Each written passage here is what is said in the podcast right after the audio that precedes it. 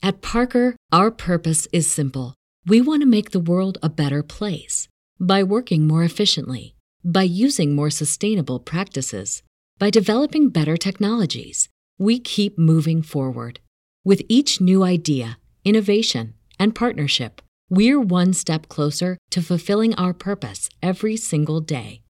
To find out more, visit parker.com/purpose. Parker, engineering your success.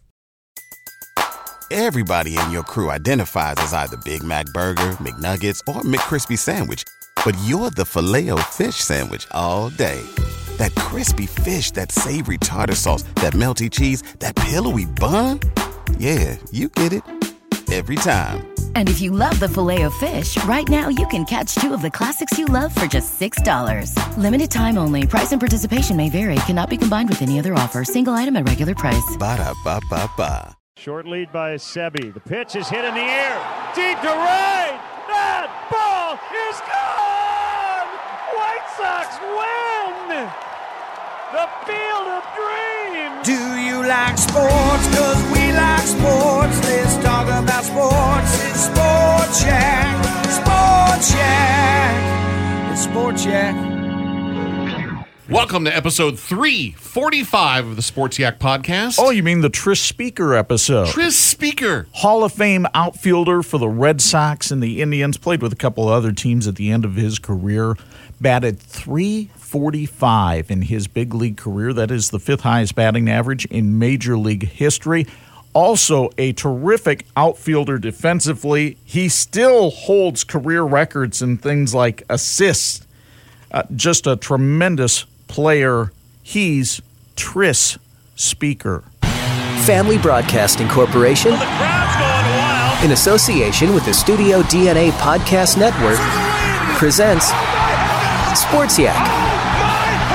One host knows sports, And who's right there? the other doesn't know sports, but somehow they meet in the middle.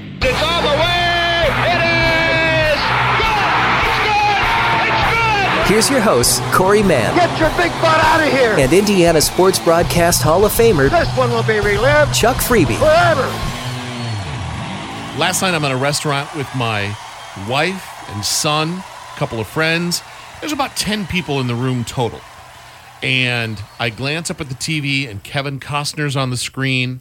And it's like, oh, it's the Field of Dreams game. And we're watching without the sound. And then the players come out of the cornfield. And there's a moment in the restaurant, Chuck. And I don't mean to over dramatize this. I think we needed to see that moment. I think it's one of the best things that Major League Baseball, and for that matter, any professional sports league has done in a long, long time. So I was shocked yesterday when you told me you have not seen the movie Field of Dreams. I have not. But I've familiar made you familiar with the concept. Yes. Quickly. In that here's a guy in Iowa has a dream, hears voices that says he needs to build a baseball field and and it winds up to be a great movie about fathers and sons.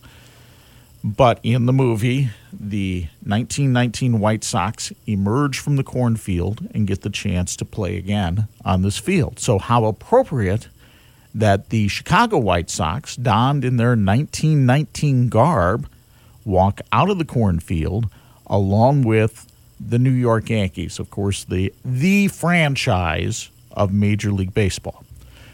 And what a great moment it was. Of course, Kevin Costner, as you mentioned, walks out onto the field first, and then he gets to kind of right behind second base and turns around and looks. And here they come, three by three, three White Sox players and three Yankees players down the rows of the cornfield. And Fox had a wonderful shot from behind of Aaron Judge walking through the cornfield and out onto the grass. And terrific moment. Um, well done, well produced by Major League Baseball. And then the game. So I was emceeing an event last night, stopped on the way home, saw a friend. I don't get home until the ninth inning. Well, the ninth inning, honestly, was all you needed to see because the Yankees trail seven to four going to the ninth. Liam Hendriks, the Sox closer, is on the mound. He has been terrific this year, but he had blown five saves going into that game. Yankees get the leadoff man aboard, Aaron Judge hits his second homer of the night. It brings them within one, but there's two outs. Then they get a walk, and Giancarlo Stanton, who's capable of hitting one out of any park, including Yellowstone, comes up and hits a line drive that just clears the outfielder's glove and the left field fence. All of a sudden, the Yankees have the lead, and they're they're looking like school kids. I mean, you couldn't have scripted this any better. So it's 8 7. Yankees have the lead. White Sox come up. Now, Aroldis Chapman is not available for the Yankees. He's out with a shoulder problem. So the Yankees bullpen isn't what it has been. And Tim Anderson, who's one of the dynamic players in Major League Baseball and having a great year, all star shortstop, goes the opposite way, hits one out, and the White Sox wind up winning this by a count of eight to seven. And what a wonderful shot as Anderson is coming around third base and coming down the line towards home plate. The fireworks going off out behind the cornfield. Anderson jumping up and down like a kid as he greets his teammates at home plate. So, great moment for Major League Baseball. The White Sox magical season continues, even though Carlos Rodon is currently on the injured list.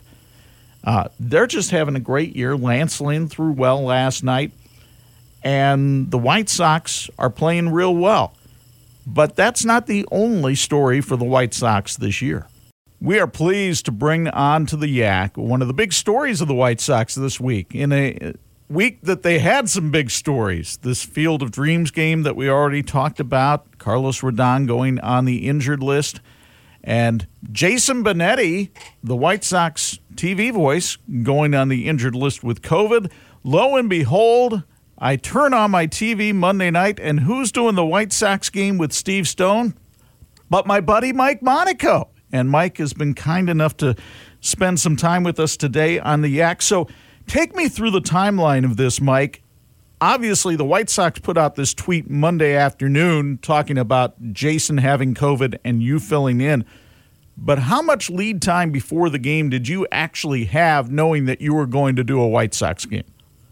Um, well, first of all, great to be with you guys. Thanks for the invitation. Um, and to answer that, Chuck, it was a few hours before that tweet went out. So it was around lunchtime um, on Monday when I first um, got a text actually uh, about the possibility of filling in. And then there were a couple of hoops uh, to jump through just uh, for me, really, as it related to the Red Sox and NESN um, where I do some work as well to just make sure that they were okay with it. You know, going to broadcast for uh, a different team, not in the division, but but in the league. And um, once that was absolutely okay with them, and uh, a big thank you to them for that. Uh, then it was okay. Uh, you got you got about four hours until you're going to show up at the studio uh, to try to to try to be able to to broadcast, you know, even a fraction of the way that that Jason normally does with with Steve Stone and his whole crew. And that said, so you go down to the NBC studios in Chicago. Was that the first time you ever met Steve Stone? So I had actually met Steve um, about five years ago, a little over five years ago, during the 2016 White Sox season, when he and Jason were kind enough to let me watch them for a few innings in the booth, their booth at Guaranteed Rate Field. So, not that Steve remembered that by any means, but we uh, we had met briefly once upon a time, um, and I've listened to you know a lot of them through the years, um, just because I think they are one of the best, if not the best, um, you know, local boots in in baseball. Um, you know, they're they're right up there with with the best of them. Um, so I, have listened to him a lot, but but no, Steve and I had had really um, not had any prior relationship. It went very very well, and Steve said as much on Twitter. He was glowing in his praise. I don't know if you looked online at Twitter. I did because I was just curious. I figured there was going to be somebody that ripped you, and there wasn't. How did you feel it went? Uh, you know, I I I often try to stay off Twitter when I'm doing broadcasts because I, I've fallen victim to it at other points in my life where, hey, you just open Twitter because I mean, I, I look at it in game oftentimes because it's a you know a good news gathering device. Sure. And you follow beat reporters and that sort of thing. And you know, if you if you scroll over and click on the the mentions tab, it, it doesn't really do you much good um, in game. So, especially with how hectic Monday and Tuesday doing those two games were, especially on Monday, I just tried to stay off Twitter for the most part. So that's good to hear. Um, that's that's very nice of, of you to say, and for you know those those fans. And I I have seen and heard some nice things from fans who reached out, um, and they understood the circumstances. I think very well, and were appreciative of it. Um, but yeah, I mean, I, I I thought we we put together some good broadcasts, and I told Steve this, and I told the crew this, and um, it's not just them in game, but also the people who kind of helped me leading up to it. Like it was amazing the number of phone calls I was on in those, you know, four hours or so from when I found out from uh, until I went to the studio. I had people from the White Sox calling, people from NBC Sports Chicago. I talked to Jason. I talked to um, the producer, Chris Withers. Like there were so many people who, who were so willing to help. And that was, you know, like it, it doesn't happen without them. Um, and it really doesn't happen without in game, um, the whole crew led by the producer, Chris, the director, Dave, and Steve for the way he was. Because especially in the first few innings of the first game, like he was jumping in and in a, a non forceful way, just in a very natural way, but sharing information that like I, I would have really had no way of knowing on that amount of notice. And on both teams. You know, he's sharing stuff about White Sox players, Twins players. Um, so any credit that that that I would get really belongs to them for for making it run smoothly. We're talking to Mike via Zoom, so here's what Chuck and I see. Looks like an apartment, got a bookshelf, couple baseball hats, or as you like to call it, your broadcast booth. Did I read correctly that you actually called the game from the apartment?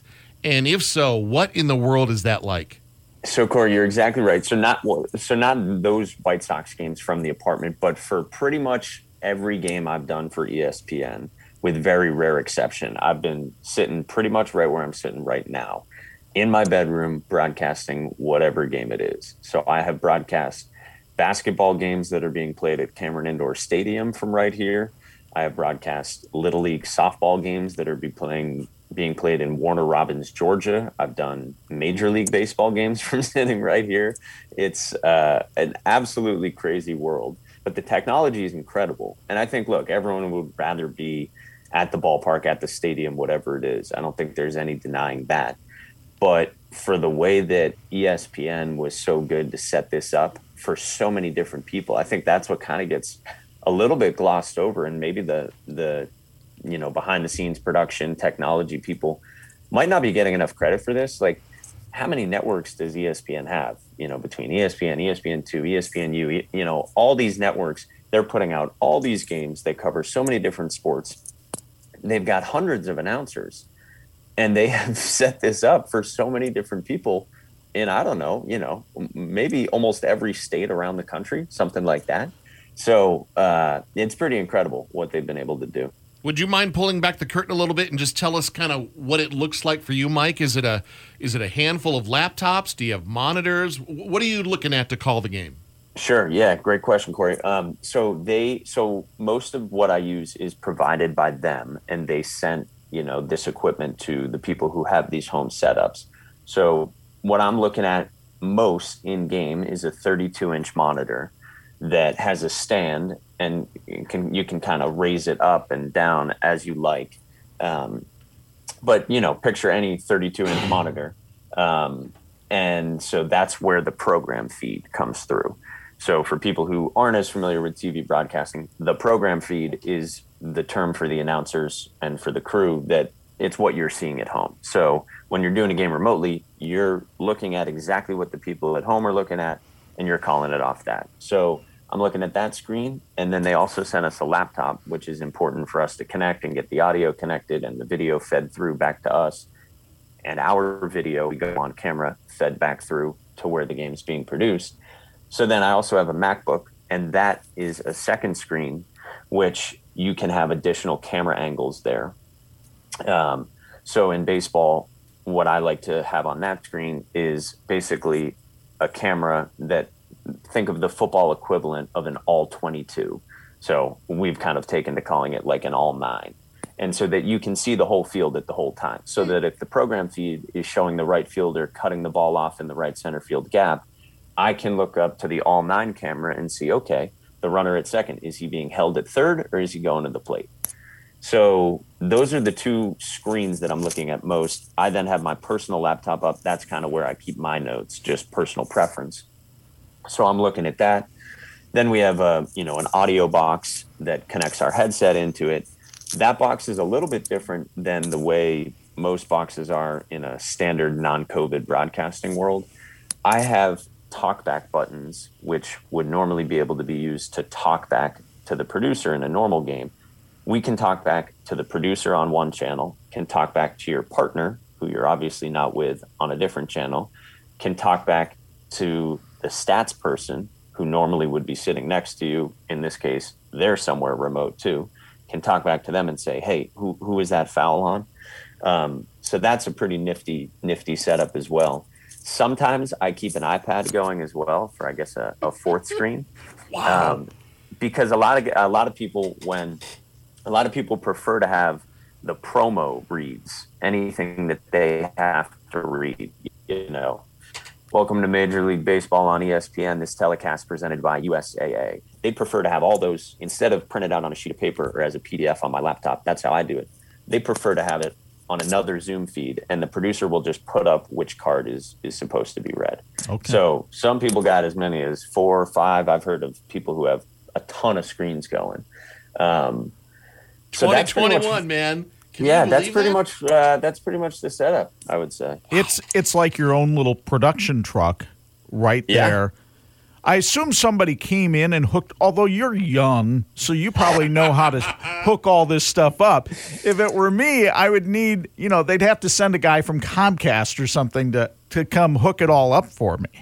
Yeah. Um, so they didn't send anyone. Uh, I am young. I that does not help me out too much in this case. I was still uh, looking for help, and you know what? We did it all on FaceTime or Zoom with people back in Bristol, uh, ESPN's headquarters, and those people there. You know, we set up a time. They did this with everyone, and they were incredible. Like they're doing this with Tim Kurkjian and Buster Olney and Jeff Sure. Passan and Woj and Schefter have these setups to begin with those are the guys who normally have these setups, like the Woj and the Schefters. And now you got to send me one of those setups, and like they're now tasked with outfitting all of me and the the other, you know, the other people way down the the, the totem pole at the company. And so they're getting all these people caught up to speed um, virtually, and and not in in most cases not sending people in.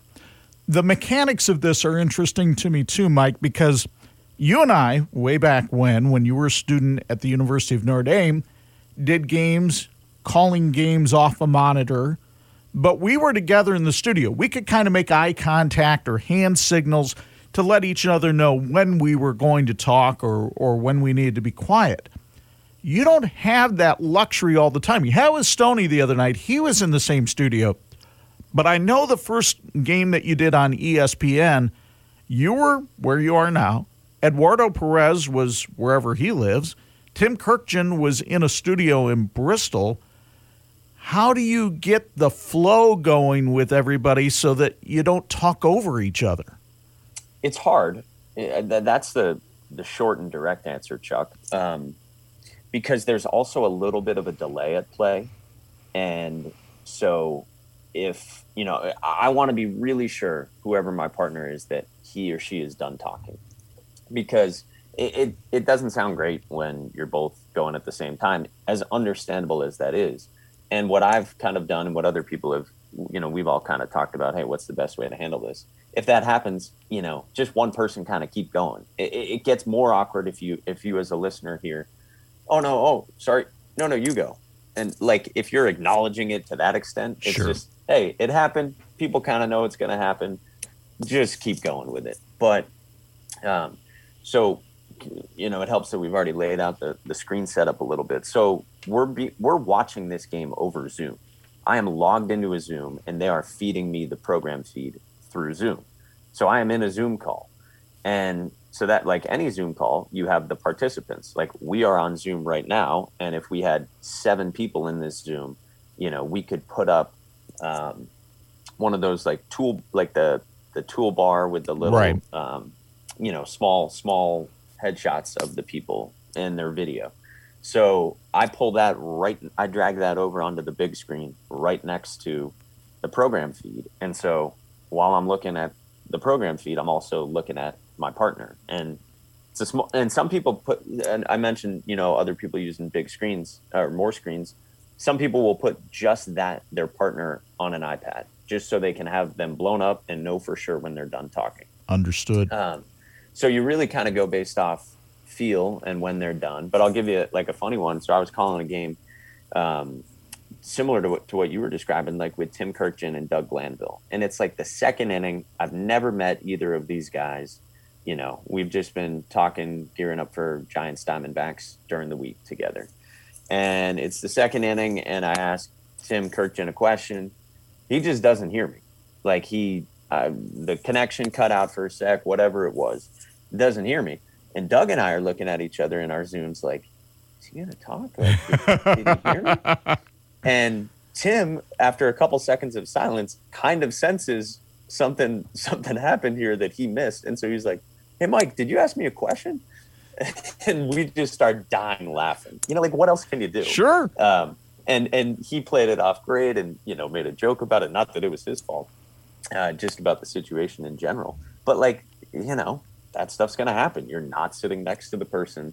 Uh, and, and it's it's interesting, Chuck, that you mentioned like being with with Steve Stone in the studio together, like sitting next to him, and and having never worked with him before, like a lot of like similar to my example with with Tim and Doug Glanville, like when you're sitting when you're working with people for the first time, you're even more leaning into like, hey, I want to know when they're done talking because I don't know their rhythms yet. Right. So it was amazing how much I was looking over at Stony, being like, is he going to jump in here or should I say something? Because you're feeling out a brand new partner, and that's been totally lost with doing it over Zoom. Let me tell you, Corey, this guy, first time I worked with him was a hockey game at the University of Notre Dame. I think they might have been playing New Hampshire. And all I know is I'm going to be working with a Notre Dame student. So I had never met Mike before. I have no idea how seriously he's taking this, if this is something that he wants to do or he's just doing to help them out. And I showed up and I was so impressed with his preparation that he had done for a game that I thought this guy's going to go places. And so that's why I had him when I had to sit out for a baseball weekend because I was here for basketball. I said, Hey, would you be willing to go to Georgia Tech with the Notre Dame baseball team? And he graciously filled in and you know, so I'm listening on the way to my game, and it's like mm, this this guy's good. But you've still had to pay your dues a lot. You've bounced around to a lot of different places. And even what you're doing now, yeah, you're on ESPN, you're on NESN, you to still scramble for gigs, don't you? Yeah. yeah. Well, first of all, Chuck, and you and I have spoken about this many times, and I've thanked you, but uh, I do owe you a ton of thanks always for that. And it was so cool to fill in. Uh, I still remember that first time. Like, I hadn't been on many road trips before, you know? Um, that was before I had worked in minor league baseball ever, because that was. Uh, that was what 2015 so i hadn't yet worked in minor league baseball. I hadn't been on the road before. I had certainly hadn't been flying with a team like that. Um, and uh, to have the chance to do it that year and the next year was was so neat. And i am so gracious and thankful for it. Um, but yeah you know it's um, look i mean it's not like i'm you know anyone's digging ditches for a living. It's awesome and we get to do it. But especially when you're starting out calling games in you know for for different minor league teams and maybe moving twice a year like i was doing i you know i wasn't a full-time employee of a minor league baseball team. So i would be a seasonal employee making you know uh, not not much money maybe a thousand dollars a month for the six months of a minor league baseball season. And then i would go live somewhere else kalamazoo michigan for basketball season and i'd live there for four months. And then probably the other two months i'd live with my mom back in Massachusetts. like, Yeah. you know, you're you're all over the place. Um, and yeah, you, you know, it, it's not as much scrambling now because you know I'm very fortunate that I'm a full time ESPN employee. But there is also like you go where they send you to go. So you know they they needed someone to fill in on little league softball uh, a couple weeks ago because uh, something came up with someone and they were scrambling so can you do little league softball this weekend? Yeah of course you know it's you're you're my employer uh, and i'm happy to do it and it was a ton of fun. Um, but so yeah it, it is still a little bit that you um, you know you you could be getting pulled in a number of directions is i guess what what i'm trying to say there is that's kind of the the lifestyle a little bit still. And especially right now you know this is a little atypical um, to have done you know espn stuff NESN stuff and then this you know atypical and unfortunate from a jason sense uh, circumstance doing the white sox Uh, even more so it feels like i'm kind of back to the old ways of you know freelancing when i was calling games for like three different companies Sure. basketball season I don't want to eat up too much of your time, and I know Chuck's probably got a couple more questions. So these will be my final two, but you choose just one, okay? I'm going to give you the two I want to know about you. You choose one. One is you're a baseball fan growing up. Who did you hear that you said, I want to do that? Or what was it like when I now work for ESPN? You choose which one. Um, I'll give you both really quickly. Um, baseball fan growing up, I didn't know I wanted to be a broadcaster, but the sounds that I associate with my youth, um, I would say on a national level, Joe Buck and Tim McCarver, and especially Tim McCarver. Like I can hear his voice breaking down a game whenever it would be that I would tune in, you know, to to the big playoff games or whatever it was, the national games. Um, and then Don Orsillo, Jerry Remy, and uh, Joe Castiglione and Dave O'Brien, Red Sox TV and radio at the time announcers when I was growing up. Um, so listening to a ton of them. When I found out, uh, I was I, I remember the phone call like, "Hey, ESPN's offering you a contract," and it wasn't something that had been talked about um, leading up to that. So like that was a stunning, stunning phone call to get. Um, and yeah, kind of exactly as you as you intimate there, Corey. Like just wow, th- this is really cool, and I'm really grateful uh, to have to have a job at a great company like that. Do they know you're on this podcast today? Have I think uh, I think the three of us are the only one that Because that that right now. that could be the the end of your career I was right going to say, have they uncovered any of the like back when you were the Observer? There was a sports talk show you and a buddy had. Is there proof or audio archives of that? no one needs to see those things. no one needs to. Are you doing any more White Sox games? Yes. Uh, so we record this on a Friday. I'm not sure when it airs, but Saturday and Sunday, I'll be doing those games as well. Um, when they finish their series with the Yankees um, here in Chicago from the, the continuation of what started out in Iowa. Um, so I'll do those two. And then I think uh, either, uh, I'm not sure, someone else will be doing, if Jason's not back for the Oakland series, I head out uh, to Williamsport, Pennsylvania next week for the Little League World Series. So someone else will be popping in um, with, with Stony if Jason's not back by then. So you actually get to be at an event next week. in person. Uh, our whole crew will be in Williamsport. Uh, it's going to be awesome. First of all, just to, to do that event, but to be there in person too. Like for ESPN, I have done. I think I, I'm at. I, I think I've done like 80 games for them, um, around 80 games or, or in the since COVID started, and I've done one in person, and it was a Missouri Valley Conference basketball game. So, and they let in about 300 fans there. So that is the only game for ESPN I've done in person. You you've worked around for a little while now. Have you been starstruck at anybody when Oh, when you met who?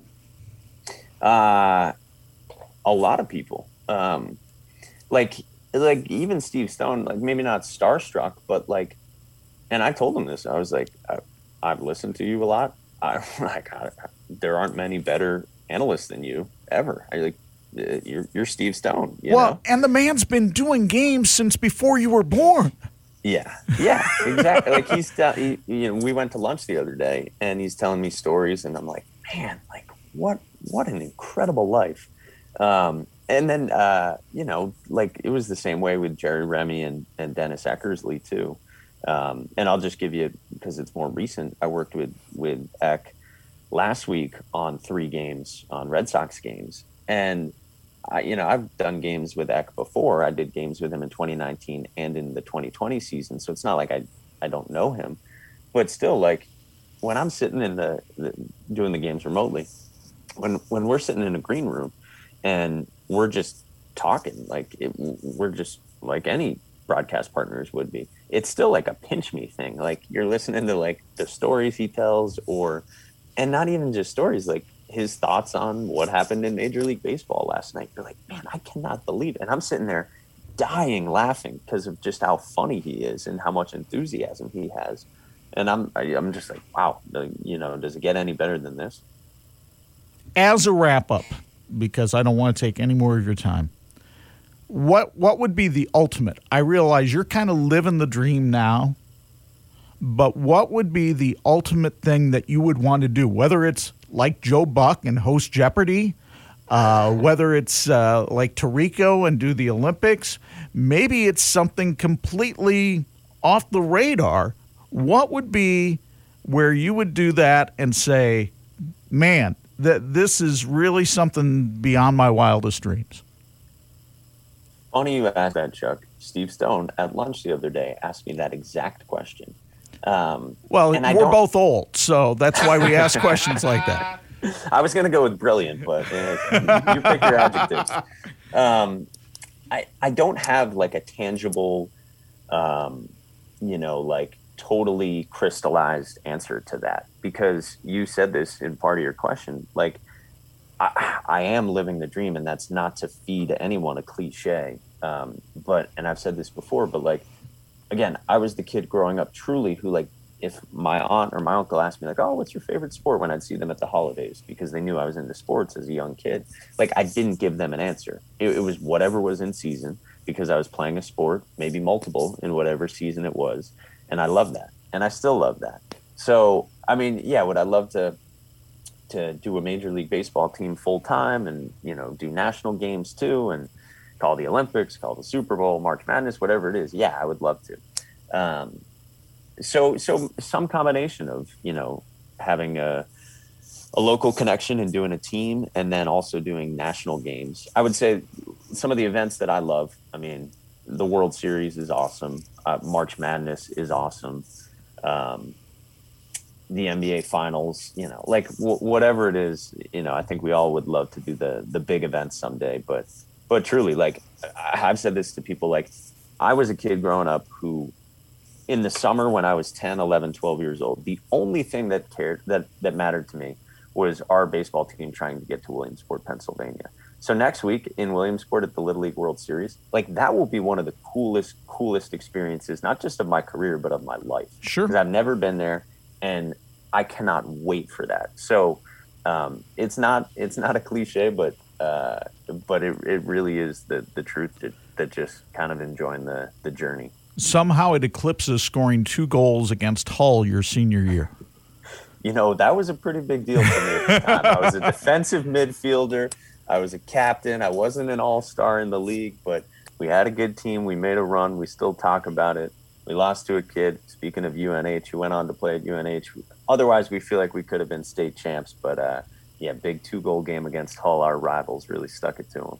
Attaboy. That's Mike Monaco. I'm so proud of you. Uh, just keep up the great work. Saturday and Sunday, White Sox on NBC Sports Chicago, and then next week on ESPN. Uh, I assume ESPN could be ESPN yep. two. It could be the Ocho. ESPN. I don't know, but uh, the Little League World Series. Keep up the great work. Thank you so much for spending a half hour with us. Really appreciate it. Chuck, Corey, no need to thank me, guys. I really appreciate it and enjoyed it. A uh, ton of fun chatting with you guys, and, and Chuck in particular. Thanks for for all you've done for me in my career. I, I I never forget it, and I'm always grateful. I it. just stayed out of the way and let you be good. just to finish up the baseball talk after Mr. Monaco. By the way, that that's the first time you got a chance to meet Mike. What mm-hmm. did you think? Uh, I can't believe he's 28. Yeah, no kidding. Uh, and I just love that he is grabbing the opportunity as he can at 28 years old. You know, and I think about my boy over here on my left. Did he miss an opportunity? No, you had family, you have kids, you have a responsibility. Looks like a young dude who's not tied down to anything. He can kind of be mobile. Well, the other thing we didn't get into is that he got opportunities at Notre Dame to actually call games for a couple of years. That gives you a pretty nice tape when you start looking around Yeah. at places. Yeah. And so he was able to parlay that into the internship at the South Bend Cubs. He was able to parlay that into doing these Western Michigan games.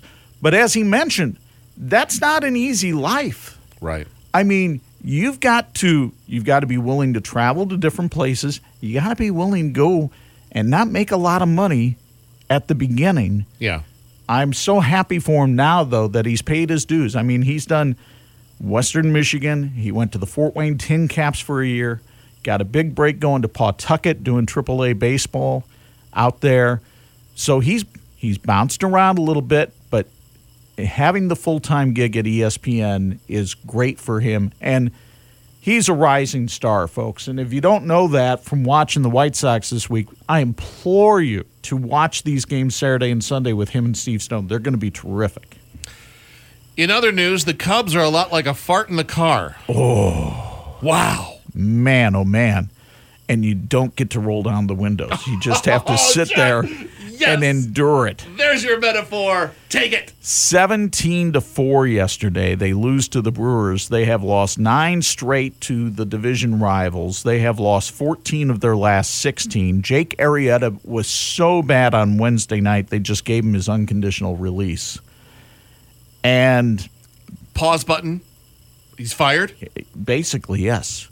Now, if he wants to go sign on with another team, but at this point, I don't know anybody else that's going to go get him. He has the worst ERA of any Cubs starter who has pitched in 20 games or more in history. So, So the Cubs aren't going to be calling him anymore. What's left of this season? Like you, not what's left of this season. No. Maybe what he does is he he rests. He maybe tries to strengthen his shoulder a little bit, see if he can get some magic back and try to catch on with the team next spring. Or maybe he just says, you know, that's it. I don't have it anymore. empty tank. But whatever the case, uh, he's done. Contreras is on the injured list. You, you look at the lineup the Cubs put out on the field yesterday behind Kyle Hendricks, and make no mistake about it, Hendricks wasn't good. The bullpen wasn't good. And that lineup they have behind him, I, Rafael Ortega has swung the bat well. He's been terrific. Other than that, there's nobody out there where you say, oh my gosh, I've got to have them on my team. So it'll be really interesting to see what they look like in 2022, but I'm not sure we have to talk about them much more in 2021. Actually, the Tigers have a better record than the Cubs right now. They just finished off a sweep of Baltimore last night by a count of six to four. So AJ Hinch's team again threatening to get to the 500 mark. And then a tip of the cap to the South Bend Cubs. They have won six in a row, and last night they did it with three pitches, including their uh, second round draft pick of a year ago, Burl Carraway, combining on a no hitter against the Fort Wayne Tin Caps. The South Bend Cubs had a no hitter back in 2019. Of course, they didn't play last year. And three pitcher combined no hitter last night in Fort Wayne to win 3 nothing. And they're playing well right now, having won six straight. I don't think they're going anywhere in the playoffs, but who knows? Maybe they'll get hot just in time for that homestand coming up next week at Four Winds Field and Coveleski Regional Stadium. Does Notre Dame have a starting quarterback yet? I think they do, even though Brian Kelly hasn't announced it. We talked about this on the Yak on Wednesday. Jack Coan will be the man for the Fighting Irish. For whatever reason, Kelly reticent to announce it. Well, he did say he just he wants to tell the quarterback room himself, and he hadn't really had a chance to do that after practice yesterday. But the media got to watch the full practice yesterday. I did not go, but my trusted eyes that uh, were there talked about the fact that Drew Pyne, who would be a contender for the number two spot, threw two interceptions while Coan didn't turn the ball over at all. That Tyler Buckner um, just looked erratic throwing the football. He's a dynamic player. He can do some things well, but he's not there yet. He's only a freshman. And this is the whole reason you brought Jack Coan in from Wisconsin as a grad student transfer. You're only going to get him for one year. And Kelly was quick to laud Coan yesterday, talked about how he's more athletic than people give him credit for. His arm strength is superb. We've seen on video a number of downfield throws that Jack Coan has made that, quite frankly, we weren't seeing from Ian Book in the last three years. So I think Coan's got a stronger arm than Ian Book does. Does he have the accuracy?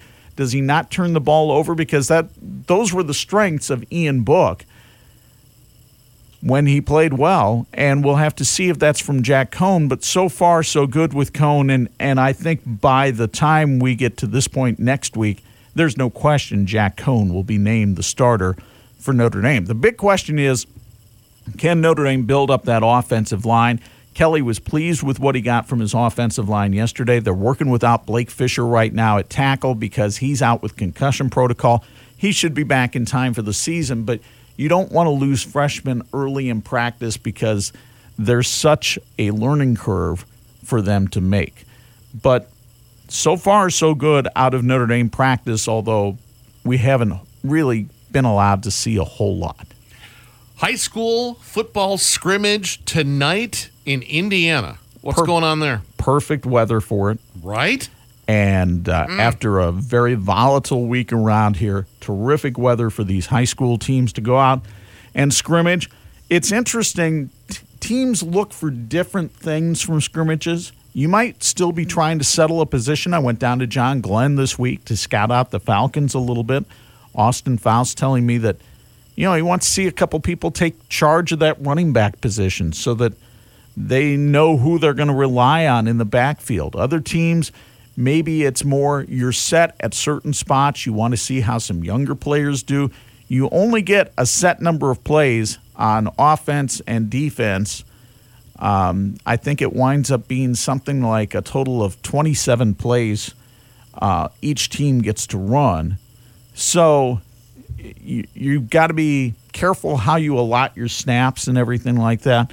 But the fact of the matter is, you're still you're lining up against somebody in a different uniform for the first time, and the season starts one week from tonight, and I cannot wait to get out there for Mishawaka and Marion in our TV 46 opener. Especially since what we heard from Mike, where he's sitting in an apartment calling 79 games. Yeah. You get to be in a press box next week. I get to be in a press box. We got to be in press boxes all last year. We didn't really, and we got to be in gyms all last year. We didn't really have to suffer through the pandemic the way you had to at the college and the professional level, and still have to. So that's good for us. It's different. I've called games off monitors before. It's a different kind of experience. One story that uh, Mike didn't tell and we didn't get into. I think that first Giants Diamondbacks game that he referenced with Doug Glanville and Tim Kurkjian, the director stayed on a camera shot. So the pitch is delivered. The ball is obviously well struck towards right field. But the program feed does not switch. For whatever reason, they stay on the shot. And you can kind of see the pitcher hang his head a little bit. But at the last second, they cut to the ball disappearing behind the right field wall. And I texted him the next day. I said, You got hung out to dry a little bit, didn't you? He goes, Oh my gosh. He goes, I'm just trying to buy time until they cut to the next shot because even on the all nine, he couldn't really see it well enough to tell Right. whether it was going to be caught or not. And finally, he saw the ball disappear over the wall and could call the home run. It's a lot different when you're at the game. So we're we're very thankful that we've been allowed to go to press boxes and in gyms and and call games, and we're looking forward to our 32nd season of doing that on TV 46. NB, uh, NBA, NFL preseason tonight and tomorrow. Yeah, the Lions get underway tonight with their brand new coach, Dan Campbell. They take on Buffalo. I'm interested to see what the Bears will show us tomorrow against the Miami Dolphins. How much Andy Dalton, how much Justin Fields, who Justin Fields gets to play with. Does he get any reps with the number ones? Will he be out there with the number twos? That's the big story, I think, for the Bears through training camp. The Colts open up against Carolina down at Lucas Oil. Now it's the first preseason game. I think we all know you're not going to see a uh, a finished product by any stretch of the imagination.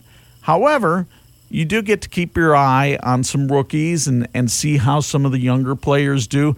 Maybe see what uh, Jake, Jacob Eason or Sam Ehlinger look like at quarterback for the Colts. Obviously, that's where the eyes go to mostly. And for the Lions tonight, what's Jason Goff going to look like at quarterback in his first game with his new team? Want to talk NBA real quick? Get that little money update there? Kawhi Leonard, uh, boy, the money really flowing in the NBA these days. Kawhi Leonard, four years, $176.3 million to sign with the LA Clippers. So he is able to cash in on a max contract payday there. Of course, Luka Doncic was able to get a huge contract with Dallas earlier in the week. It doesn't always work out, though. though. There's a player named Dennis Schroeder who signed with the Celtics this week for 5.9 million. Now, don't have to have the telethon. He's going to get 5.9 million. But he turned down an offer from I think it was Phoenix for 5 years, 120 million because he thought he could get more. And then when he went back to them, they said, "No, I'm sorry, we don't have any left. We went and got somebody else." And wound up having to settle instead of 24 million, he settled for 5.9. Now again, no telethon needed, but that's a lot of money you left on the table. Yeah, yes, it is. One other story to look at, and that's what happened at BYU yesterday. We've talked about this name, image, likeness situation. It affords you different opportunities with your sponsors if they're willing to spend the money. And apparently, BYU has one in a company called Built Bar. It's a protein bar company that partners with the university. I say partners, they, they're a sponsor of BYU Athletics. Obviously, they get the chance to put their products in front of BYU athletes, have their products talked about, et cetera, et cetera. So, Built Bar decided that they are going to hire as employees the 36 football walk ons at Brigham Young University. And in doing so, now they're paying the scholarship football players $1,000 to be spokespeople for Built Bar. But for the 36 football walk ons, they're paying them enough for their full tuition. Here's the catch the money does not go directly to the school. Like, if TJ Freeby gets a scholarship at Purdue, that money goes into Purdue's coffers to pay for his tuition. There's no pass through to TJ Freeby. This money is paid directly to the football walk ons because they're employees of Built Bar. Now, those football walk ons can then turn the money over to the university if they wish, or, they can just keep it.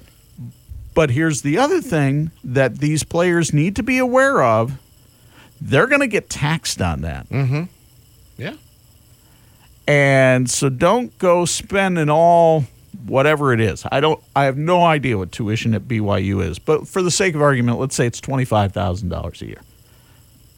Don't spend all 25,000 because Uncle Sam's going to be coming and saying, uh, I need my percentage of that.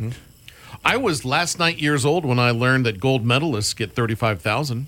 Yes. I had no idea about that. Then it goes down with each medal, but right. um, USA Wrestling, I think, put out a tweet about how much they are paying out this year because of the performance of the U.S. wrestling team. Hmm. So that's good for them. Sure. It it doesn't come close to what they. You look at somebody like a Katie Ledecky and what they get in sponsorships and th- things Right. like that. Thirty-five thousand is somewhat chump change for that. However, if you're perhaps maybe the gold medal surfer from Hawaii or the gold medal trap shooting guy from Kentucky, uh, that's a nice little payday. you're on Twitter, right? I have been known to be there at 46 Sports. Me too. At my name is Corey, and of course Sports Yak with two Ks. Great episode, in my humble opinion. Thank you, and thank you again to Mike Monaco for being gracious with his time today before he embarks on a rather busy week for him. Until next time, everybody, Ooga Looga, Tris Speaker, you gray eagle, you. We've had some fun, yeah, the show is done. Now we gotta run. It's Sport Check, Sport Check. Sport Check is not filmed in front of a live studio audience. We done? At Parker, our purpose is simple. We want to make the world a better place by working more efficiently, by using more sustainable practices, by developing better technologies. We keep moving forward. With each new idea, innovation, and partnership, we're one step closer to fulfilling our purpose every single day. To find out more, visit parker.com/purpose. Parker, engineering your success. Everybody in your crew identifies as either Big Mac Burger, McNuggets, or McCrispy Sandwich. But you're the filet fish Sandwich all day. That crispy fish, that savory tartar sauce, that melty cheese, that pillowy bun. Yeah, you get it. Every time. And if you love the filet of fish, right now you can catch two of the classics you love for just $6. Limited time only. Price and participation may vary. Cannot be combined with any other offer. Single item at regular price. Ba-da-ba-ba-ba.